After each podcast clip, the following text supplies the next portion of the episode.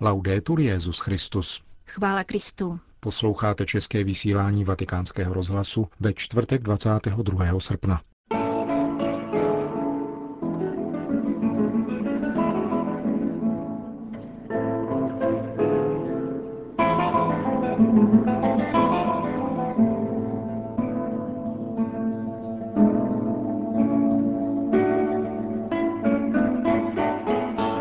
Papež František telefonoval italskému studentovi a nabídl mu tykání. Bývalí žáci Josefa Ratzingera se letos sejdou bez svého profesora. Vatikánští diplomaté o situaci v Sýrii. To jsou hlavní témata našeho dnešního pořadu, kterým vás provázejí Jena Gruberová a Milan Glázer.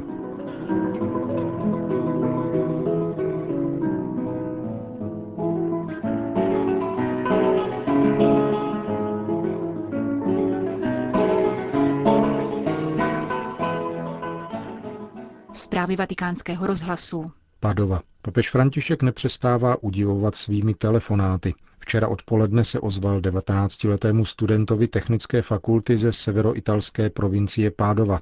Stefano Kavica o zhruba osmiminutovém hovoru informoval místní deník Pádova Oggi. Chtěl jsem se podělit o tento fantastický zážitek a hlavně poukázat na papežovu pokoru a jeho blízkost k nám, věřícím, uvedl student. Stefano Kabica se zúčastnil s rodiči mše svaté o slavnosti na nebevzetí Pany Marie v Castel Gandolfu. Svůj dopis svatému otci odevzdal jednomu z přítomných kardinálů. Odpověď na sebe nenechala dlouho čekat. Vyzval mne, abych mu tykal, vysvětluje italský mladík. Řekl mi totiž, myslíš, že apoštolové Ježíšovi vykali, nebo že ho oslovovali vaše excelence? Ne, byli to přátelé, jako jsme teď my dva. A já si obvykle s přáteli tykám doplňuje padovský student. Svatý otec mladíka požádal o modlitbu a vyzval ho k modlitbě ke svatému Štěpánovi, jeho křestnímu patronovi. V závěru papež František studentovi požehnal. Vnímal jsem, že ve mně roste velká síla. Byl to určitě nejkrásnější den mého života, svěřil se italský student. Mnichov. Ředitel Mnichovské nadace Josefa Ratzingera Benedikta XVI. dnes oznámil, že letošní setkání bývalých studentů Josefa Ratzingera se bude konat bez přítomnosti emeritního papeže. Otec Štefan Otto Horn, který je mluvčím skupiny, nicméně potvrdil, že v neděli 1. září budou účastníci semináře ve Vatikánu slavit mši svatou se svým bývalým profesorem. Asi 150 teologů se sjede do Castel Gandolfa ve čtvrtek 29. srpna, aby se zamýšleli nad otázkou Boha v horizontu sekularizace. Hlavním přednášejícím letos bude francouzský historik, religionista a filozof Remy Brack. Setkání tzv. Schlurkreisu se zúčastní rovněž vídeňský arcibiskup kardinál Christoph Schönborn a švýcarský kuriální kardinál Kurt Koch. Vatikán.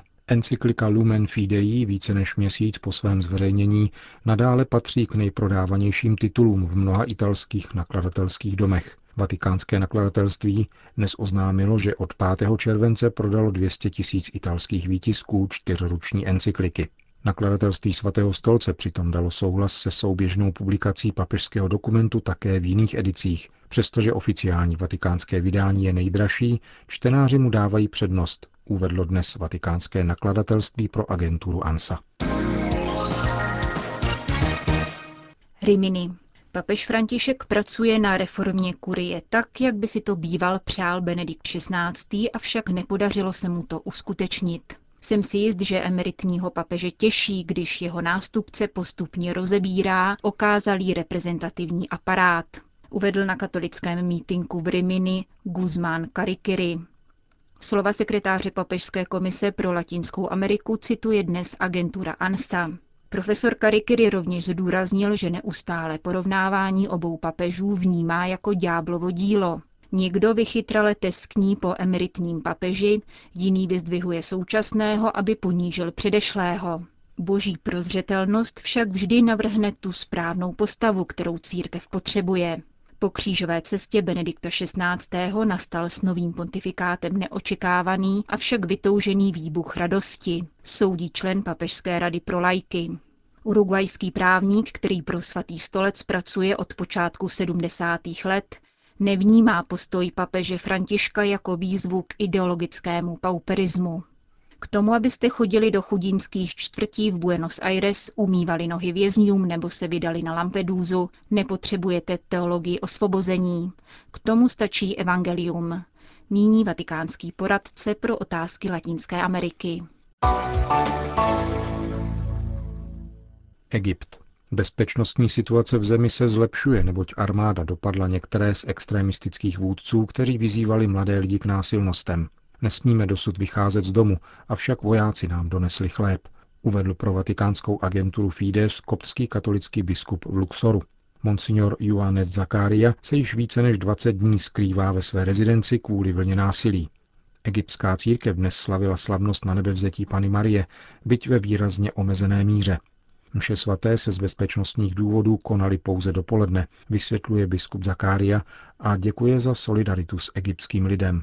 Telefonovali mi biskupové ze Spojených států amerických nebo z Německa. Potvrdili, že vyslechli papežovu výzvu a modlí se za pokoj v naší zemi. Trpí zde celý egyptský národ, křesťané i muslimové, kteří jsou vystaveni násilí extrémistů. Žádám proto, abyste pokračovali v modlitbách, sdělil agentuře Fides luxorský katolický biskup. Islamisté v Egyptě začali pustošit také archeologické památky. Podle ředitelky UNESCO Iriny Bokové dochází nyní v této zemi k nenapravitelným škodám na historii a identitě egyptského lidu. Extrémisté napadli například novou alexandrijskou knihovnu. Bylo zničeno nebo ukradeno mnoho antických rukopisů. Fanatici se snažili vniknout do knihovny už loni, poté co se ujal vlády prezident Mursí, aby zničili veškeré texty a památky starší než islám, dokonce včetně pyramid v Gíze. Celá země je však od severu až na jih postižena pleněním a ničením muzeí a archeologických vykopávek. Mnohé artefakty se již objevily na trzích v Bruselu, Londýně i Neapoli. Ty, které byly identifikovány a zajištěny, se vrátí do Egypta. Sýrie. Rebelující islamisté tvrdí, že vláda v Damašku použila chemické zbraně a způsobila smrt 1200 civilistů, včetně mnoha žen a dětí. Rebelové zveřejnili na internetu šokující záběry, které mají dokládat jejich tvrzení. Podle apoštolského nuncia v Sýrii Monsignora Mária Zenáriho začaly včera pro Damašek rozhodující chvíle. Hrozí totiž, že konflikt, trvající již déle než dva roky, propukne ještě s větší intenzitou ha colpito tutti quanti, credo, e, e tutto il mondo, queste immagini. Tyto záběry kolující po internetu a v televizi zasáhly celý svět. Pro mezinárodní společenství je to šok. Tady jsou již lidé znechucení a myslím si, že pro mezinárodní společenství je to poplašný signál. Pomozte nám ukončit tuto válku. Jsme znechuceni a už nemůžeme dál. Takto nelze pokračovat. Věřím, že toto volání Syřanů dojde sluchu u mezinárodního společenství, aby okamžitě našlo politické řešení této těžké krize. Říká monsignor Zenári Nuncius v Damašku. Stálý pozorovatel svatého stolce při úřadech Organizace spojených národů v Ženevě, monsignor Silvano Tomázy, k tomu pro vatikánský rozhlas řekl.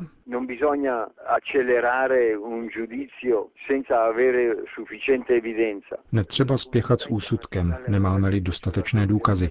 Mezinárodní společenství, tedy OSN, má už v Sýrii své pozorovatele, aby tento zločin objasnili.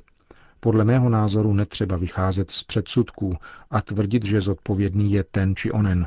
Musíme se snažit objasnit událost také z hlediska bezprostředních zájmů, Vládě v Damašku by taková událost ničím neprospěla, neboť si je vědoma, že by byla tak jako tak okamžitě obviněna. Stejně jako při vyšetřování jakékoliv vraždy je třeba si klást otázku po motivu. Kdo může mít prospěch z tohoto nelidského zločinu? Západ otevřeně hovoří o možnosti ozbrojené intervence, kdyby se zjistilo, že došlo k útoku chemickými zbraněmi. Zkušenost s podobnými intervencemi na Blízkém východě, například v Iráku a v Afghánistánu, ukazují, že ozbrojená intervence nepřináší žádný konstruktivní výsledek. Zůstává proto platný princip, podle něhož se válkou ztrácí všechno. Říká monsignor Silvano Tomázy, stálý pozorovatel UOSN v Ženevě.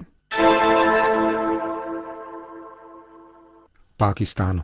Monzunové deště způsobily obrovské záplavy v regionu Panžáb a vyžádali si více než 100 obětí na lidských životech. O střechu nad hlavou přišlo 300 tisíc lidí. Vodní živel zaplavil několik set vesnic. Oblast je obývaná muslimy, ale pákistánská charita zde vyvíjí nemalé úsilí, aby zdejšímu obyvatelstvu pomohla přežít, zvláště dodávkami potravin a vody. Ke státním institucím se přidali také mnozí křesťanští dobrovolníci, kteří pomáhají při záchraně postižených. Charita zde provozuje polní nemocnici. V Pákistánu představuje Charita prakticky jedinou nevládní organizaci, která přichází s pomocí zvláště mezi nejchudší. Jenom během letošních povodní pomohla sedmi tisícům rodinám a postarala se o pět tisíc zraněných a nemocných. Severní Korea. Na oficiální návštěvu hlavního města přicestoval předseda Mezinárodního výboru Červeného kříže Peter Maurer. Zprávu přináší na první stránce dnešní vydání vatikánského listu Osservatore Romano a podotýká, že se jedná o první setkání na obdobné úrovni po 21 letech. Maurer se setká s vládními zástupci obou korejských republik a bude s nimi jednat o různých humanitárních otázkách, včetně problémů rodin rozdělených v důsledku korejské války. Tato návštěva se uskutečňuje 66 let po uzavření příměří mezi Severní a Jižní Koreou. Poukazuje na naši ochotu pomáhat v řešení humanitární situace na korejském poloostrově, uvedl předseda Mezinárodního výboru Červeného kříže. Japonsko. Církev v Japonsku se těší na rychlou beatifikaci Ukona Takavami, nazývaného samurajem Krista. Japonský episkopát totiž předal veškerou dokumentaci Vatikánské kongregaci pro svatořečení. Předseda Japonské biskupské konference doufá, že beatifikace by se mohla konat za dva roky u příležitosti čtyřstého výročí smrti tohoto japonského křesťana. Ukon Takavama byl feudálním pánem a samurajem, který konvertoval, přijal svátost křtu a jméno Justin. Když v Japonsku vypuklo pro následování křesťanů, Takavama se nezřekl víry, ale rezignoval na všechny své úřady a hodnosti a odešel z vlasti. Zemřel na Filipínách. Pokud by úkon Takavama byl vynesen k oltářní úctě, byl by prvním Japoncem blahořečeným samostatně. Japonsko má totiž již 42 svědců a 393 blahořečených. Všichni jsou mučedníci a jsou připomínáni skupinově, protože jejich kanonizační procesy byly společné. Na příslušný beatifikační proces však dosud čeká ještě několik tisíc dalších mučedníků velkého pronásledování, které v Japonsku začalo v 16. a trvalo až do 19. století. Spojené státy americké. Organizace Siman Orchestral Foundation, zkráceně Simanov, působí na Floridě, kde se snaží o sociální integraci dětí a mladých lidí ze znevýhodněných prostředí pomocí hudby. Nadace založila několik orchestrů, ve kterých hrají stovky dětí a dospívajících, většinou z nižších společenských vrstev. Koordinátorkou projektu je dirigentka a hudebnice Susan Simanová, která nahromadila cené zkušenosti s obdobným didaktickým přístupem ve Venezuele. Tamní systém dětských orchestrů a hudební formace, nazvaný příznačně El Sistema, založil hudebník, politik a akademik José Antonio Abroy roku 1975. Jedním z nejznámějších výsledků Abrojova systému je mládežnický symfonický orchestr Simona Bolívara. Do něhož směřují nejtalentovanější děti ze zhruba 200 orchestrů rozesetých po celé zemi. Venezuelský mládežnický orchestr spolupracuje například s Klaudiem Abádem či Gustávem Dudamelem. Jeho floridská odnož se nyní chystá ve dnech 7. až 14. října na podzimní turné do Evropy a Vatikánu. Zhruba 300 dětí a mladých lidí by mělo vystoupit také před papežem Františkem.